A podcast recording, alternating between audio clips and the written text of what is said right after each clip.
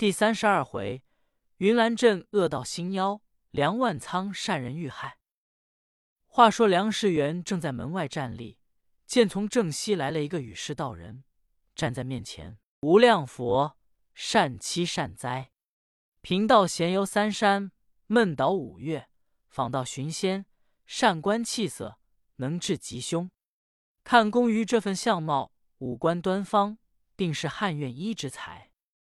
梁世元连忙躬身施礼，说：“道爷贵姓？在哪座名山？何处洞府参修？我要领教。”道人说：“贫道就在这正北五里之一汉院，即翰林院，为古代储备人才的所在。遥五仙山祥云观出家，我姓张，名妙心，专好相法。”梁土元说：“道爷既是好相法。”凤求给我看看。老道一听，正中心怀。他此来原刚地游方回庙，见围墙已到，大殿失修。张妙心就说他师弟刘妙通不知化缘修庙，竟在家中吃饭。刘妙通说：“我不能化缘了。如今云岚镇梁善人概不疏缘，家中立了粥厂，竟赈济我们这一方穷人。”也是道门中人自己坏事。前者有一位道门中朋友，在梁善人那里花了一百两纹银，说是修佛殿。后来不修佛殿，他把一百两纹银全接在烟花院中嫖了，被梁员外看见他从烟花院出来，老员外因此不施舍僧道：“我还往哪里化缘？”张超兴说：“好，我要化不了梁善人，我给你磕头。”明天我去。故此今日他来到这里，见公子梁土元在门首站立，他眉头一皱，计上心头，过来一相面，见公子问他：“张超兴要施五鬼针头法，七剑锁阳侯恶化。”张妙心他先拉过公子的手来说：“公子这份相貌是上等相法，看尊相眉清目秀，生在诗书门第。”礼乐人家祖上根基不薄，真乃是石中之美玉，花中之丹桂。此时不但浮水游香，定然科甲有准。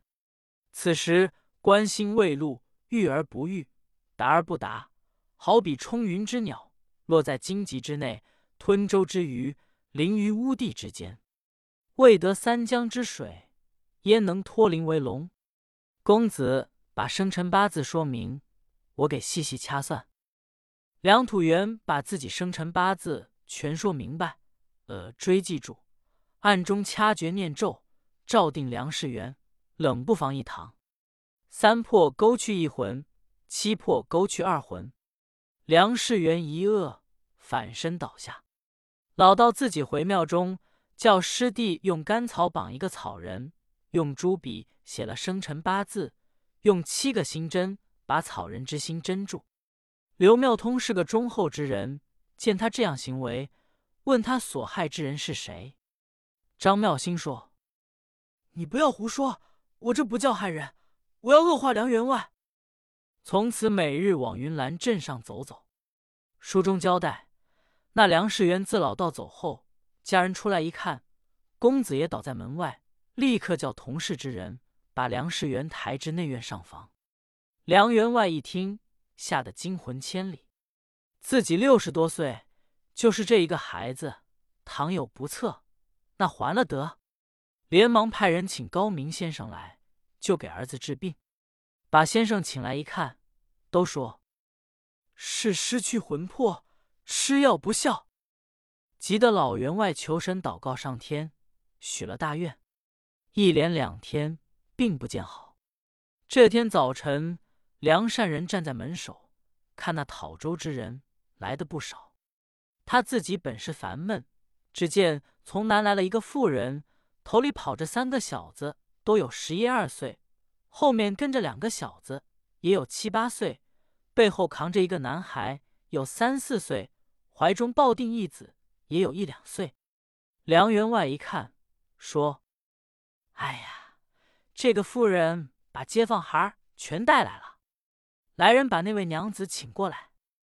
家人过去说：“娘子，我家员外有请。”那个妇人过来，慢慢先把孩儿都放下，然后叩头：“唯愿员外三多九如，多福多寿多女，福寿绵长。”梁员外问：“这几孩儿都是你家的吗？”那妇人说：“我姓赵，只因丈夫在外贸易未归，我这几个孩儿幼小，人口甚众，又过这样荒年，故此我来这里讨一分粥，我一家人也好活命。”梁员外吩咐家人取石吊钱赏给这几个小孩儿。那妇人叩头谢了，拿钱去了。老员外自己一想。方才那个妇人虽然秃，现有七个孩儿，酒后要是长大之时，倒是造化。我虽有百万之富，这一个儿如今病得这样，我看人生世上大概也是命中所定，该当无子，苦求神佛也是徒然。正是思前想后，只见正西来了一个老道，穿青色褂，面如刃铁一般，一步连并络腮胡子，背后。七叉宝剑，口中说：“无量佛，善哉善哉！贫道闲游三山，闷踏五岳，永未见过这样防煞。这防范五鬼飞连煞，家中不利小口，主于有恶病缠身。”梁员外一听，连忙过去说：“仙长请了，我家这防范五鬼飞连煞，求仙长给破破。”老道说。员外须带我到宅院之内，细细看个真实。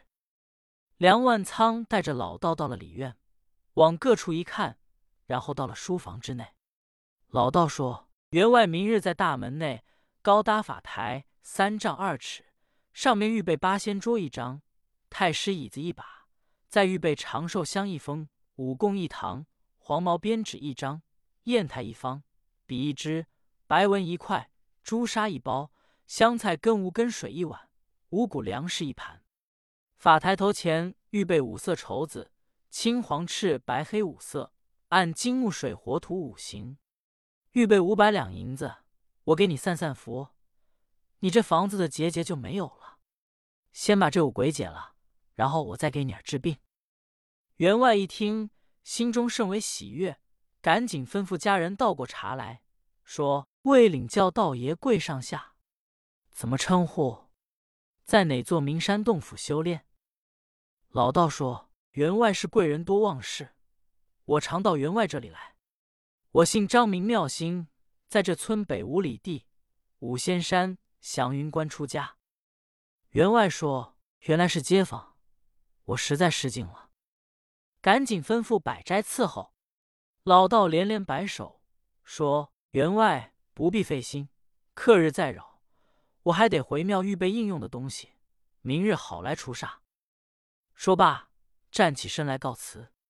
员外亲身送到外面，拱手作别。老道去后，员外赶紧吩咐家人在大门内高搭法台一座，把应用的东西照样预备。众多家人直忙乱了半天，至日落之时，诸事俱已齐毕，大家安歇，一夜晚景无话。次日，众人起来。静等候老道来，天有已正，老道倒没来，和尚来了。原来是季全带着高国泰、苏禄、冯顺从余杭县回京，由此经过。和尚睁眼一看，大门内有法台。罗汉爷早已占算明白，心说：好孽畜，竟敢在此放妖作怪！吩咐高国泰、苏禄。冯顺三人在此等候，和尚迈步直奔大门，见门口站立几个家人。和尚打一问讯说：“辛苦众位，我和尚从此经过，有早晨尚未用饭，我要在尊处化一顿斋吃。”众家人说：“和尚你来的晚了，看我们大门上这里贴着盖布书缘。原先我们员外本是善人，最喜斋僧布道，现在。”无论是僧是道，我们员外一概不施舍。你要早来粥场，可以讨一分粥；你来迟了，明天再来吧。